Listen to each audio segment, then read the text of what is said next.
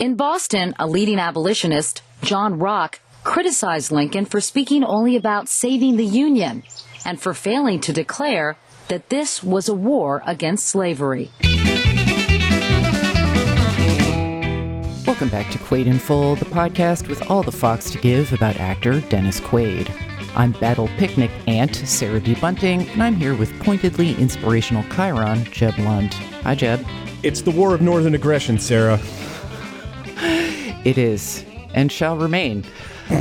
Today we're here to contemplate a small sliver of a larger property called Freedom: colon, History of Us. This came out in 2003. Uh, I have an overview and then a more granular look at Dennis Quaid's part slash parts in this. Before I embark on this journey, do we have any pod business? Let's check in with Arlington. Nope. Fantastic. Uh, in lieu of a plot summary, since this 16 part series was basically, you know, American history, I'm just going to read some things. Featuring an all star cast and the dependably basic Katie Couric in the presenter's chair, 2003's Freedom, colon, History of Us, stylized with the us capitalized to indicate the United States, was, as mentioned, a 16 part clever, right? 16 part PBS series which described itself thusly quote, Freedom is the overarching theme of the 16 part series based on the award winning books by master storyteller Joy Hakim. Freedom is what has drawn to America countless human beings from around the world. It is what generations of men and women have lived and died for. It is, in a profound sense, our nation's highest calling. This is also the story of the chief obstacles to American freedom, the quote, unfreedoms that have littered our national story, and in some cases have called its very integrity into question. But despite all the mistakes and all the tragic setbacks, there is an overarching positive message to this series. This is a history of the United States as the unfolding, inspiring story of human liberties aspired to and won. End quote. That's nice. Hmm. Freedom, colon, A History of Us was clearly conceived as an educational series which explains both the blandly self congratulatory oversimplification of entire wars and legislative concepts, the stentorian declamation of same by the actors, and the near impossibility of finding more than one episode for review if one is not an education professional. One of my first jobs out of college was actually working for the Christopher Award winning producers who happened to live next door to my parents.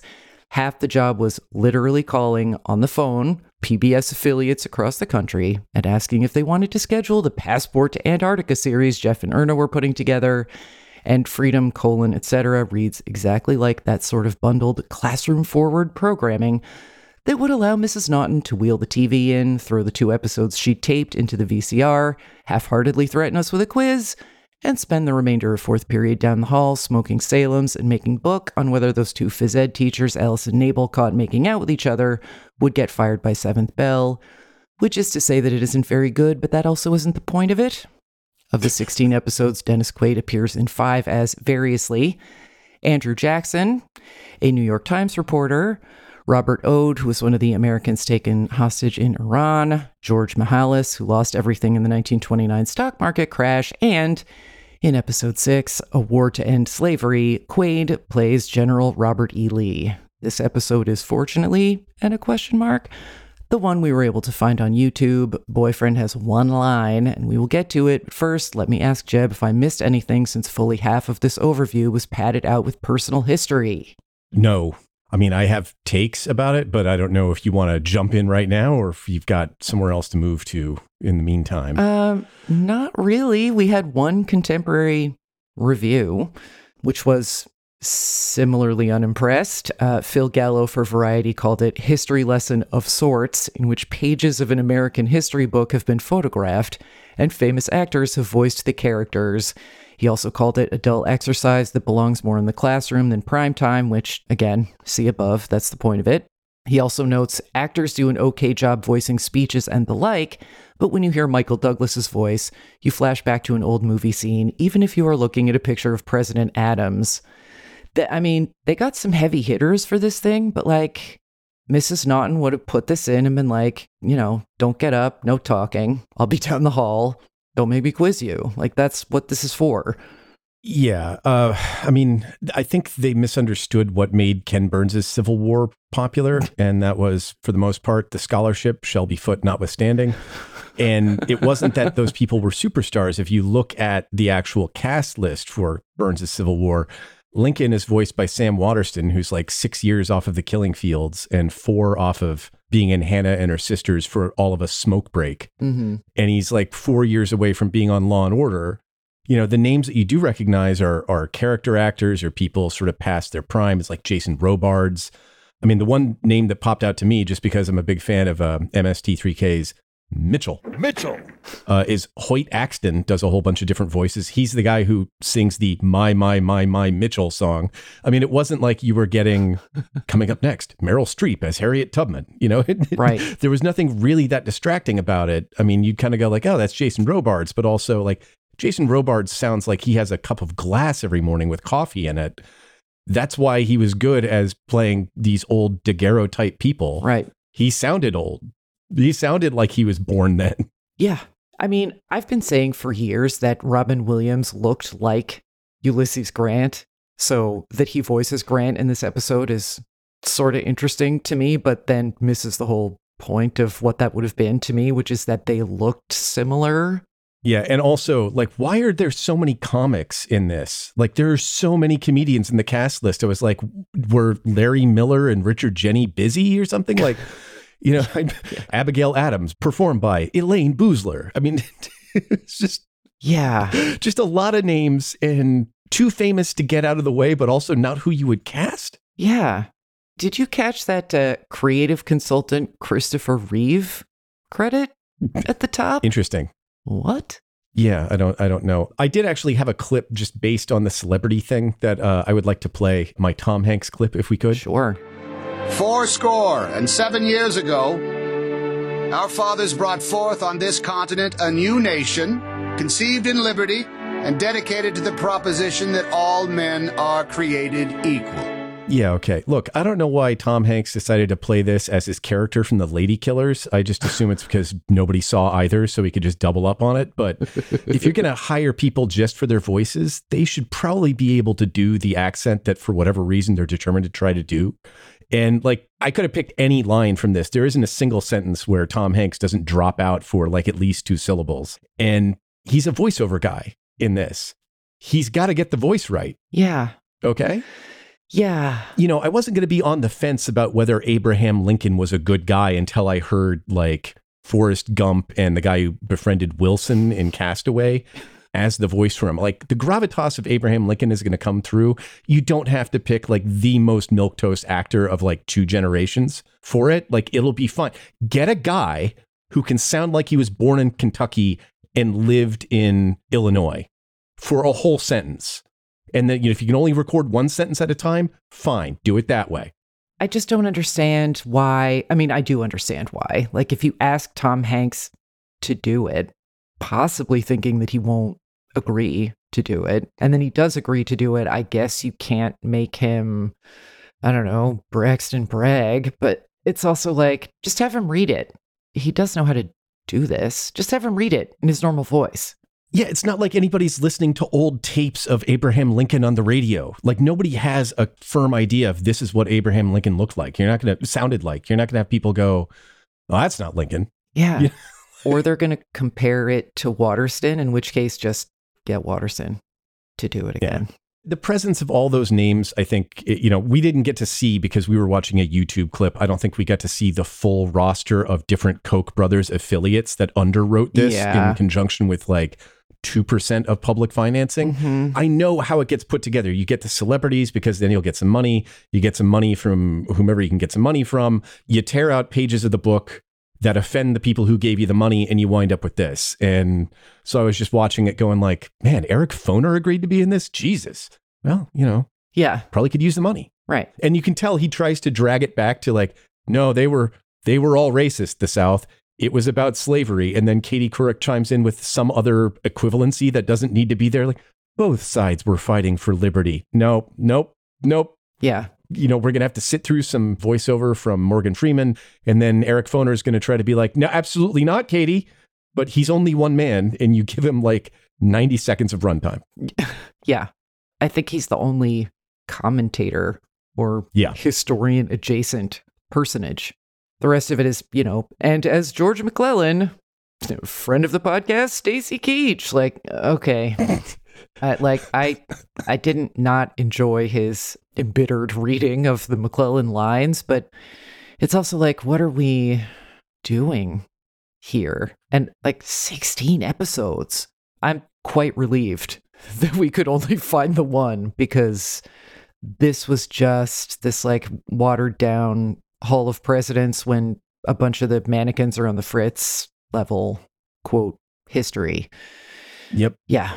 But, you know, it's not for us. So I feel almost bad clocking it, but I just, I don't understand why this existed. And for whatever reason, I do expect better, even from Koch based PBS product. Yeah, I don't mean to be mean to it because it does have a place, and that's like in an eighth grade classroom and not a grade higher. Yeah. Because I don't think you can get any simpler or more forgiving on the brain when reading this kind of history or encountering this kind of history without just wholly falsifying it. And they do a fairly good job of alighting some really huge shit. Like Yeah. the fact that if you watch this, you're like, well, Abraham Lincoln must have been writing that Emancipation Proclamation during Inauguration Day. It's like, no, he wasn't. No. it was not, you know, a foregone conclusion. Please stop making it sound like one because that really, really messes up history, which is important because it happened. Eighth grade seems too high. I mean, I'd cap this at fifth grade because I think any further into middle school and the kids are going to be like, uh, so there were only three battles. Like, you're just, you're not getting by with this sh- shit with 13 year olds, in my opinion. Well, look, I just I wanted to go with grade inflation. I figure it's it's reaching down. Yeah. Whatever. Yeah, there's there's one more clip that I have to share, which is uh, should give listeners a rough idea of what you're dealing with. It didn't take long for people to realize that war was no picnic. But no one dreamed that the Civil War would be as long, hard, and bloody as it turned out to be. Yep, no picnic. I'm reminded of that famous quote from William Tecumseh Sherman: "War is all get out." And, like, and you don't have to springboard off that picnic story, which, like, we all know because we all watched the Ken Burns thing, into like wordplay about the picnic. I don't know. Even as an educational product that is supposed to be as sort of broad and blank and projectable as possible, I I don't understand what this thinks it's doing.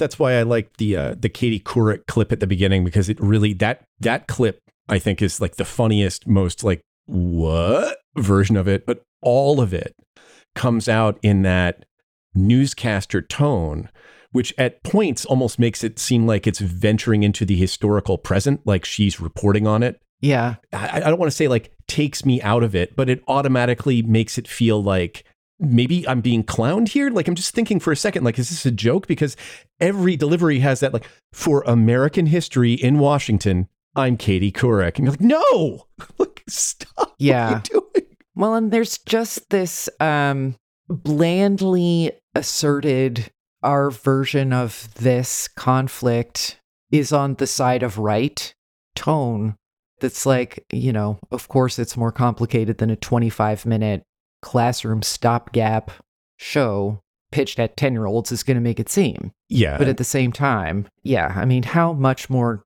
gold do we really have to blow up uh, the Lincoln Kulo at this point? I, I think we're all set there. Oh god, yeah, that little monologue about how few syllables there were per word and the total words, like the this sixth grade and up panegyric, I guess, to the in you know economy of his his speech, which I think everybody has heard, Yeah. even by the time they're hearing this in the classroom. That's just such a go to in Yeah. terms of commentary. Like at the time, people spoke for six hours, and the shortest word was four syllables, and it had a, they all had Latin or Greek roots. I get it. Like he was a pretty great guy. That's kind of what we're coming to this with. I mean, he's one of like the four that everyone recognizes. Yeah. Did you have to memorize this address for school? No, no. We were. Um, I went to a, a religious school for a bit, and we had to memorize psalms, or in my atheistical way, like Casey at the Bat, or High Flight, or Gotcha. whatever else I could think of. So no, this this never got. We we did have to do the the preamble to the Constitution and the Declaration, Ah, though. no, we had to do this one, and then um, Kubla Khan. Today, almost as legendary as Florida's Xanadu, world's largest private pleasure ground. Hmm. and the others I've forgotten because it was traumatic. Every Friday. Um, I don't, I don't like it. Nope. All right, let's just go ahead and do it. At least for me, I'd say like a three, just because I'm offended on behalf of history. I think that if you watched this for any reason, like of your own volition, you would probably be better off not watching it in terms of history content. Like I think just reading angry left of center Twitter, you will get more citations from Eric Foner in a day. yeah, yeah, and um, probably better performances from Tom Hanks as well. Um, I am surprised that I'm coming in lower than you on this, but I just found it maddening, and the fact that I couldn't exactly put my finger on why it was maddening and still can't is not helping. So even wah wah grading on a curve, I'm still only coming in at a two. I think this is garbage, and I hope they didn't show it in too many schools. Fair enough. Okay, Quaid Qua Quaid. Dennis. This might be tricky, but then again, it might not. As I said, in this, he has uh, one line, and I just don't understand why he felt that for this one line, he had to try and fail to essay a Virginian accent when he is Texan and it's fucking close enough for school children. Here is a clip of the line. In late June 1863, General Robert E. Lee decided to mount a full scale invasion of the North. It was an enormous gamble to try to beat the Yankees on their home ground in Pennsylvania. Upon reaching the vicinity of Gettysburg, we found the enemy and attacked him, driving him from town which was occupied by our troops.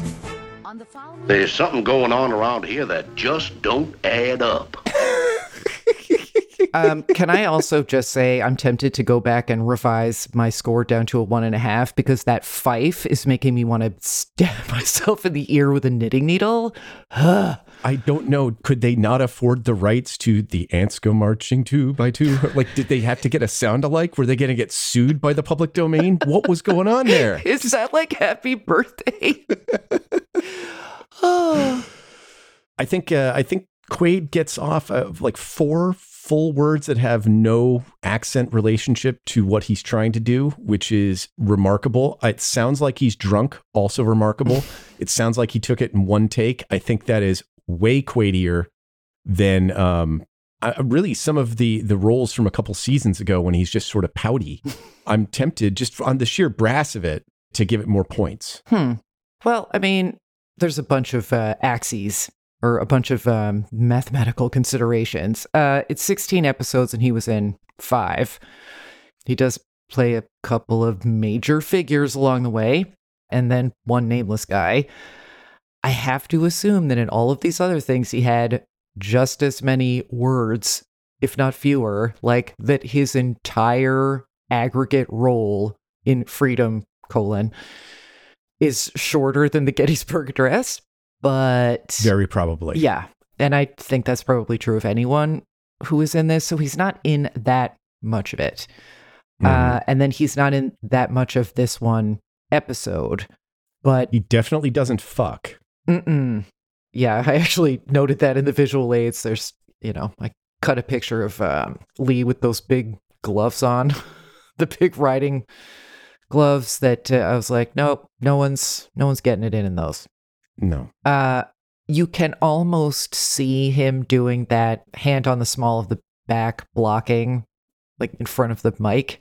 Yeah, no, because he's he's peering forward with his half moon spectacles on and holding up the script in the other hand, and it's like Krusty the clown going in to record things for the uh the Krusty the clown doll. You know, like one, two, three, go, boom, boom, boom. I'm I'm out of here. I'm Jackson, Leave. whatever. We're done. Mm. Yeah, I, I mean, it's not good, is it? I can't, I can't even tell. It's not good, but it is a certain form of on brand not good Yeah. that I respect. So, like, I think, you know, it has to be a one because he was definitely in it. Mhm. We could hear him. So it's not like Stripes. But I think just for the, like, I'm going to fuck up this accent and I'm going to do it in like a sentence fragment. That's how quickly I'm going to do it. I had one line for this whole thing and I'm just not going to nail it. I'm going to make an inexplicable choice. I think that taps into a certain Quaid essence that we're very used to. And so for me, that's a three as well. Huh. Okay. I am going to go three and a half. Interesting. Um, just because I can sort of project what I think he may have done as President Andrew Jackson onto this, and I have a feeling that that was uh, also quite Quaidy, but possibly in ways that you don't want. But, yeah, but you you don't get to pick the kind of Quaidy. the universe governs these things, and we are merely here to report. Fair enough. All right. Well, uh, now we are free. Colon, etc. Eric Foner, you're free. Yeah, I mean, maybe that's who they picked because it sounded like everybody else phoned in their lines. boo. Next time on Quaid in Full, the Alamo. Don't forget. In the meantime, upon reaching the vicinity of the show notes, check them out and follow the podcast on Twitter at Quaid in Full Pod. And there's even more content at our Patreon page, patreon.com slash Quaid in Full. Quaid in Full is hosted by Sarah D. Bunting and Jeb Lund and edited by Jeb Lund. Don't subscribe yet? This shit could be on the midterm, so go sign up wherever you get your podcasts and rate and review Quaid in Full so other people can find it. Thanks for listening, and we'll talk to you next time.